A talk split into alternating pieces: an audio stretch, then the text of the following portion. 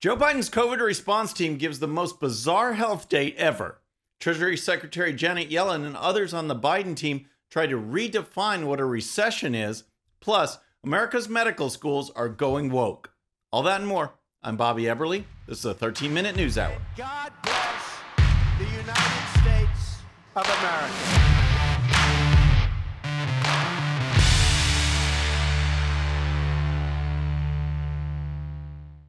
Okay, friends, welcome to the show. Happy Monday. I hope you had a great weekend. If you're new to the show, thank you so much for tuning in. We're going to start with the quadruple vaccinated and boosted Joe Biden, who still managed to get COVID. Imagine that. Remember when Joe Biden, the Democrats, and the media and others on the left worked to shame people for not getting vaccinated?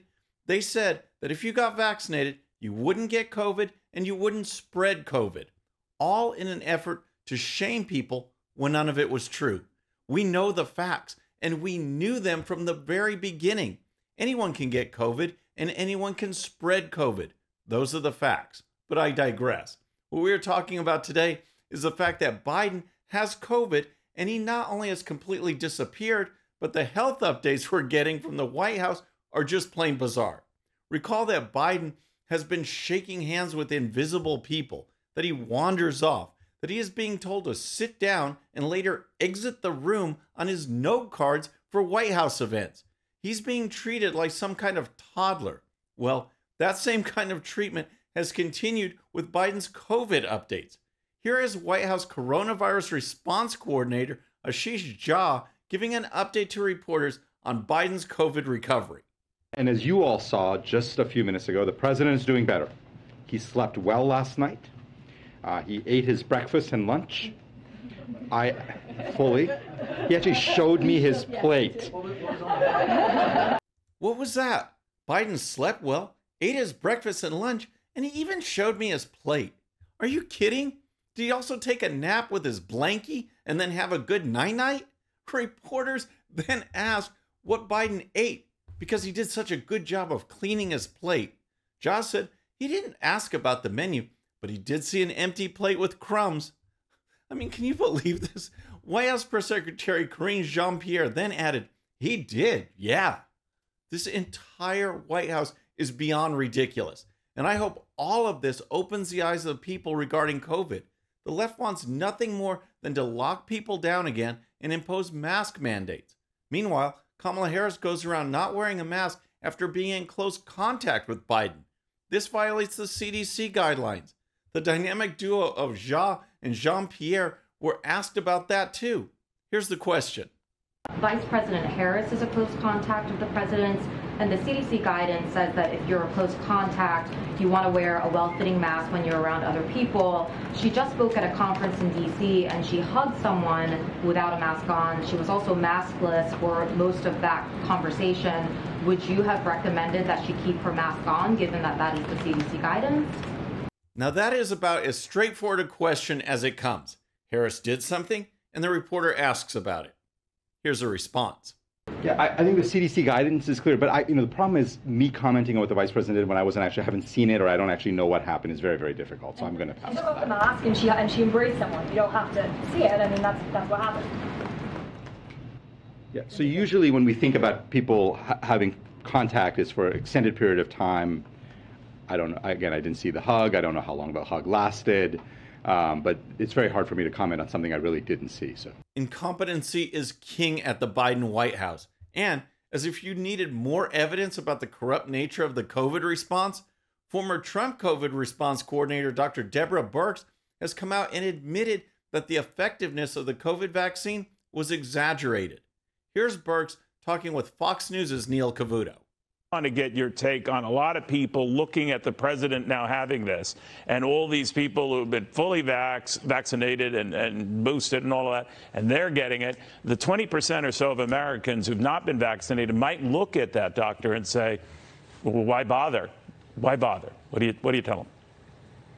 Well, if you're across the South um, and you're in the middle of this wave, what's going to save you right now is Paxlovid. But once we get through this wave during the law, you should get vaccinated and boosted because we do believe it will protect you, particularly if you're over 70. I knew these vaccines were not going to protect against infection, and I think we overplayed the vaccines and it made people then worry. I think we overplayed the vaccines. People knew that. And every time, though, that someone spoke out on social media, they'd get blocked, banned, or throttled, including me. These people lie to the American public, push an agenda not based on science, and the media and big tech back them up. Now we have a toddler in the White House who is being hidden from the American public and protected by the same media. But hey, at least he ate all his veggies and used his sippy cup. All right, next, let's talk about the economy but first, if you're new to the show or haven't subscribed yet, regardless of platform, just search out my name, hit that subscribe button, make sure notifications are turned on. That way you can follow the show and help us grow. Okay, next let's talk about the economy because White House Treasury Secretary Janet Yellen and other members of the Biden economic team are now showing Americans how to keep the country out of a recession. That's right. Even though inflation is hitting America harder than it has in decades, even though the economy shrunk in the first quarter of 2022, and even though predictions for the second quarter are dismal, Biden's White House has found a way to keep the country out of a recession. How's that? By changing the definition of a recession. That's right. No new economic policies. Biden and his team are simply going to do what the woke radical left loves to do these days. You don't like a term, like woman? You just change it to mean whatever you want it to mean. That's what they are doing with the word recession. Here's Yellen on NBC's Meet the Press already laying the groundwork for the spin. GDP will be closely watched. Um, a, a, common definition of recession is two negative quarters of GDP growth, or at least that's something that's been true in past recessions. When we've seen that, mm-hmm. there has usually been a recession.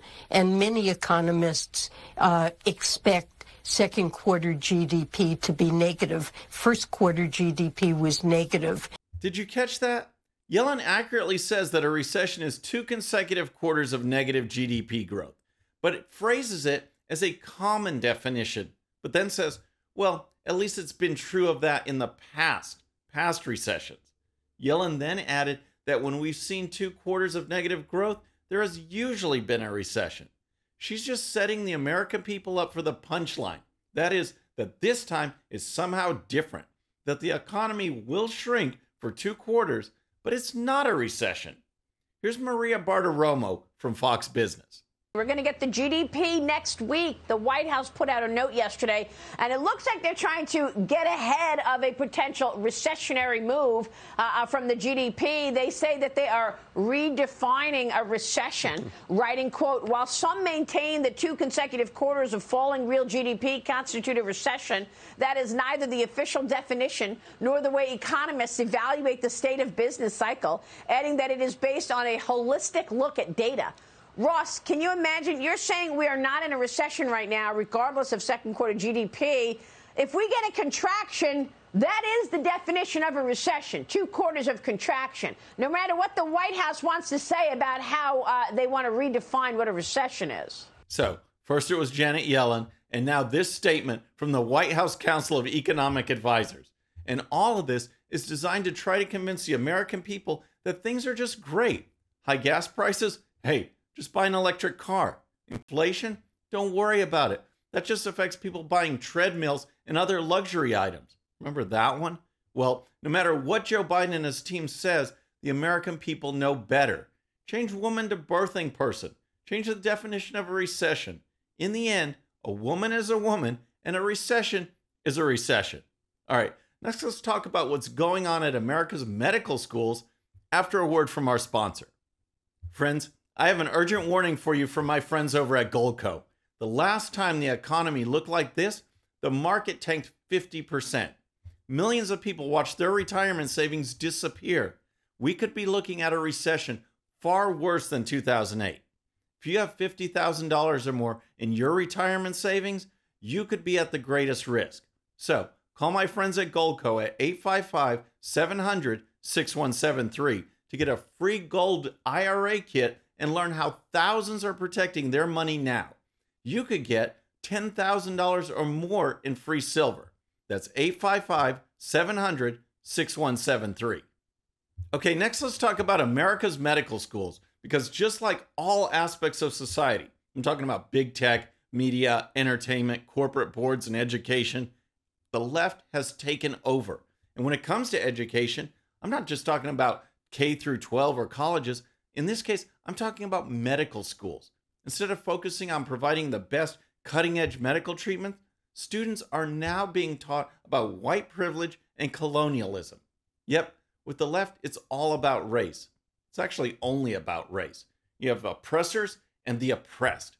Any guesses on who those evil oppressors are? Well, today's medical schools are joining the ranks of the woke radical left. Here's the story. The Association of American Medical Colleges released new standards for teaching medicine that require students to achieve competencies in white privilege, anti colonialism, and race as a social construct, among other race essentialist ideas.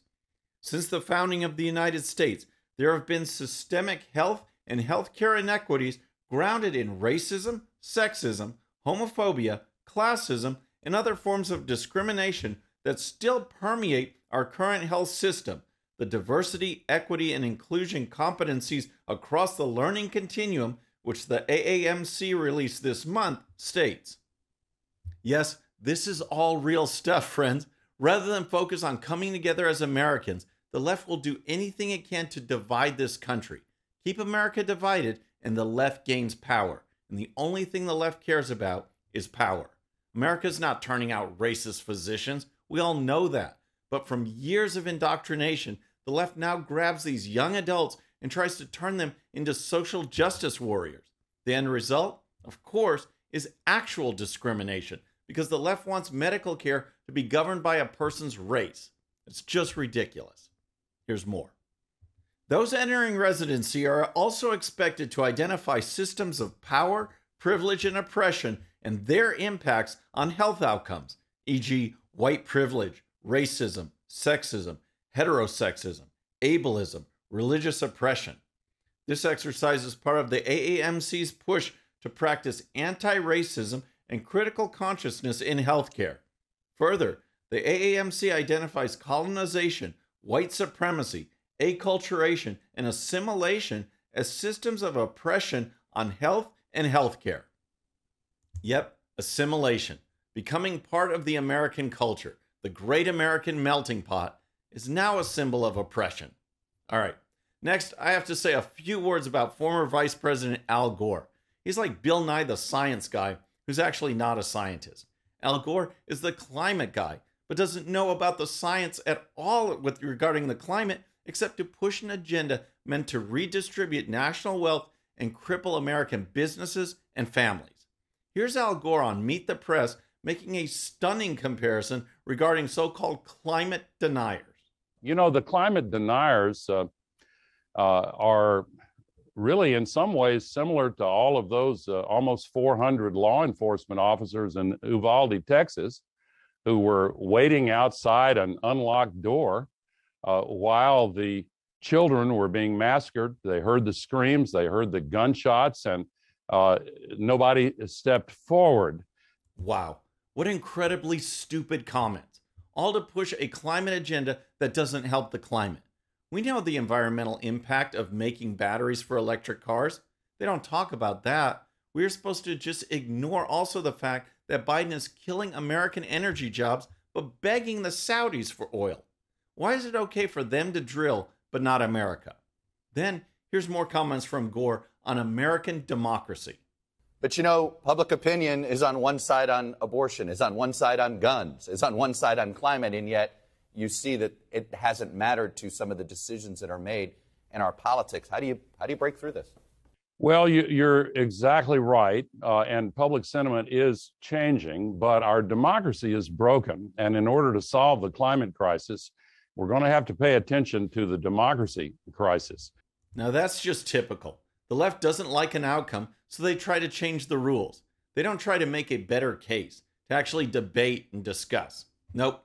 Al Gore says there is a democracy crisis, all because those on the left are not getting their way. Fortunately, there are still Americans out there who are willing to put a halt to this agenda and stand up for freedom. Just drives the left crazy that we won't fall in line and obey their commands. Friends, that's our show for today. I hope you enjoyed it. And don't forget, if you're new to the show or haven't subscribed yet, regardless of platform, just search out my name, hit that subscribe button, make sure notifications are turned on. That way you can follow the show and help us grow. Thank you so much for tuning in. Our next show will be Monday evening at the usual time. Until then, I'm Bobby Eberle. This is a 13 minute news hour.